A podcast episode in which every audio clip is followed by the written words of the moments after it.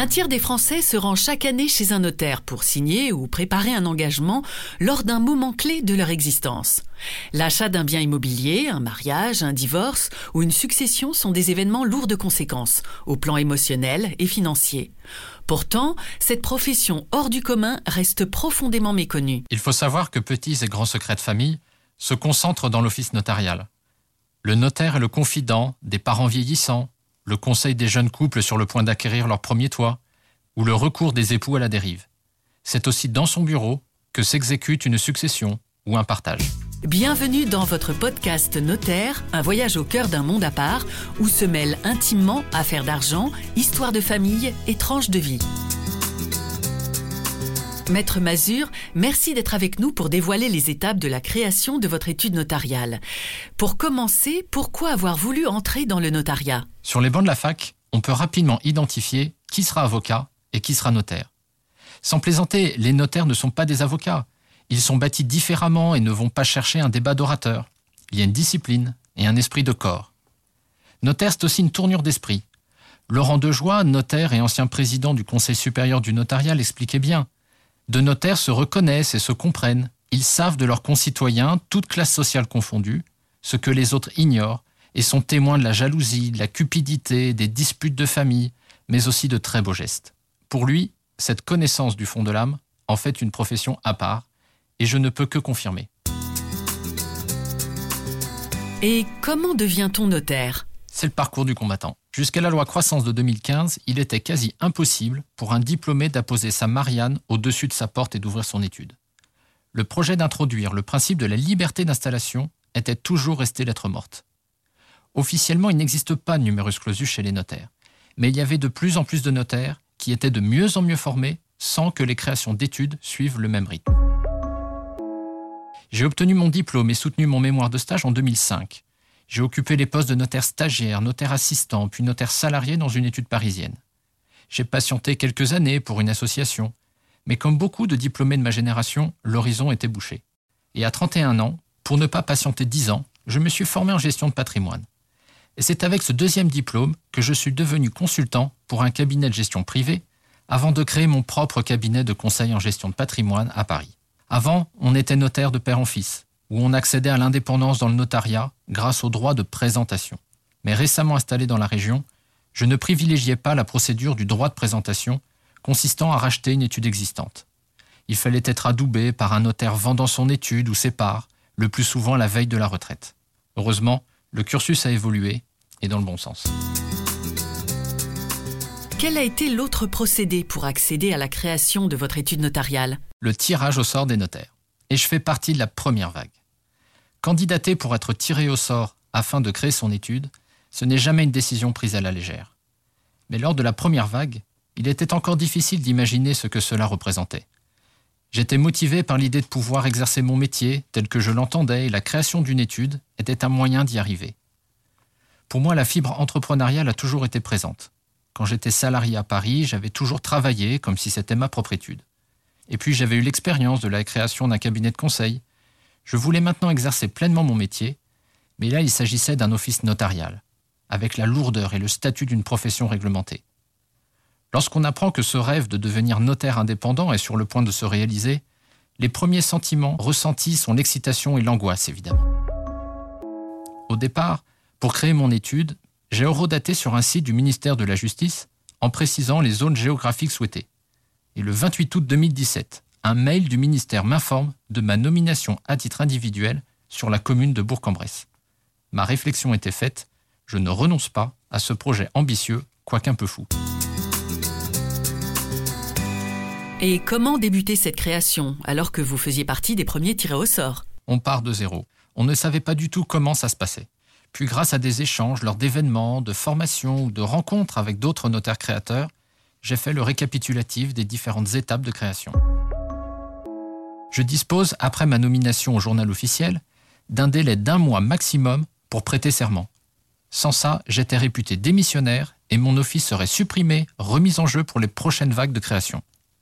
Simultanément, je fais fabriquer par un imprimeur spécialisé mon sceau, comportant mon nom, le titre de notaire et ma commune de nomination. La prestation de serment est le point de départ de mon activité, et je pouvais désormais recevoir mes premiers actes et effectuer mes premières signatures. Préalablement, j'avais fait une étude de marché avec l'assistance de mon expert comptable. Je voulais savoir si les notaires n'étaient pas tous agglutinés sur la même commune. Cette étape était cruciale pour que mon étude se développe correctement. Car comme toute création d'activité, personne ne peut garantir à chacun une installation pérenne et sans heurts. Quelle a été votre réaction face à votre nomination? Comme beaucoup de créateurs, surtout de la première vague, ma nomination était une bonne surprise, à laquelle je ne m'attendais pas. Et je n'ai pas pu envisager avec précision l'aspect financier global de ce que représente une ouverture d'études. Et pourtant, il fallait recourir à un prêt bancaire pour financer les dépenses initiales comme le local, le mobilier, le matériel informatique et les premières cotisations. Il n'y avait pas de réponse officielle ou de délai strict concernant l'ouverture effective de mon office notarial. Les instances faisaient état d'un délai raisonnable. Cependant, l'État nous ayant concédé une mission d'intérêt public et général, il était important de ne pas trop tarder à ouvrir. Du coup, comment les recherches d'un emplacement où exercer votre activité se sont-elles déroulées? Il fallait évidemment un local pour instrumenter. Véritable lieu central de ma vie professionnelle, le local pouvait être une des clés de ma future réussite. C'était le point le plus important de mon installation. J'y ai donc apporté un soin tout particulier en étant efficace et patient dans mes recherches. J'ai privilégié un rez-de-chaussée avec un parking à proximité pour avoir pignon sur rue. Mais avant l'installation, il a fallu penser à l'assurance du local, l'installation électrique, le câblage, le prestataire informatique, l'identité visuelle de mon office, la papeterie, la documentation juridique, la sécurité, les démarches CNIL, le site internet, et j'en passe. Nous voilà au jour de l'ouverture.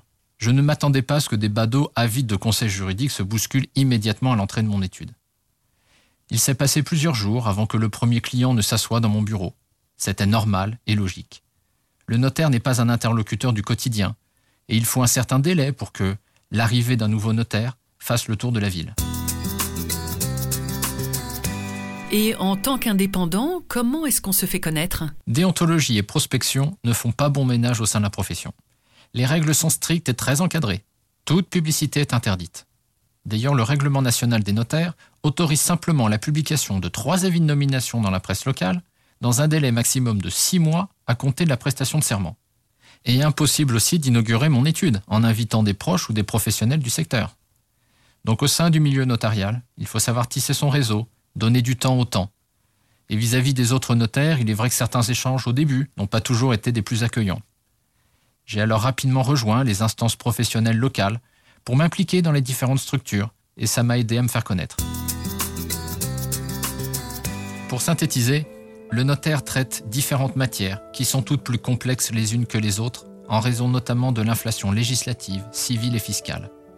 Je trouve ce métier vieux de plusieurs centaines d'années d'autant plus valorisant qu'il requiert une jonglerie d'esprit constante. Le client peut lors d'un rendez-vous aborder de nombreux aspects juridiques relatifs à son patrimoine et plus généralement à sa vie. Et le notaire doit être apte à lui apporter des réponses individualisées en fonction de sa situation. Il est aussi le représentant d'une certaine médiation, du compromis, de l'amiable et de la paix des familles. Il est amené chaque jour, dans sa pratique, à développer des qualités humaines de droiture, de justice et de neutralité. C'est un aspect qui me plaît dans ce métier et qui me pousse à développer autour des clients un climat de confiance et d'apaisement dans toutes les étapes essentielles de leur vie. Les aider, entre autres pour le mariage, le Pax, l'acquisition d'une résidence principale, d'un fonds de commerce ou la succession. Je crois que le notaire est avant tout une personne qui aime les autres, qui se réalise dans l'aide juridique qu'il peut apporter à autrui et qui exerce sans jamais oublier les mots qu'il a prononcés lors de sa prestation de serment. Je jure de loyalement remplir mes fonctions avec exactitude et probité et d'observer en tout les devoirs qu'elle m'impose. L'étude va bientôt fêter ses 5 ans. Je remercie ma famille et mes proches, à qui durant cette période j'ai consacré moins d'attention. Mais aujourd'hui, l'office est désormais composé de plusieurs collaborateurs. Je vis intensément cette incroyable aventure, me levant chaque matin en me rappelant qu'un jour, j'ai cliqué sur une carte de France, en imaginant m'asseoir dans ce bureau, désormais bien concret, et dont les murs extérieurs affichent fièrement une plaque à mon nom. N'oubliez pas, agir avant, c'est prévoir. Réagir après, c'est subir. Retrouvez vos interlocuteurs privilégiés sur chambre-1.notaire.fr. Nous vous remercions d'avoir écouté ce nouvel épisode du podcast Notaire. Si vous avez aimé, parlez de ce podcast à votre entourage et n'hésitez pas à donner votre avis. À très bientôt dans votre podcast Notaire.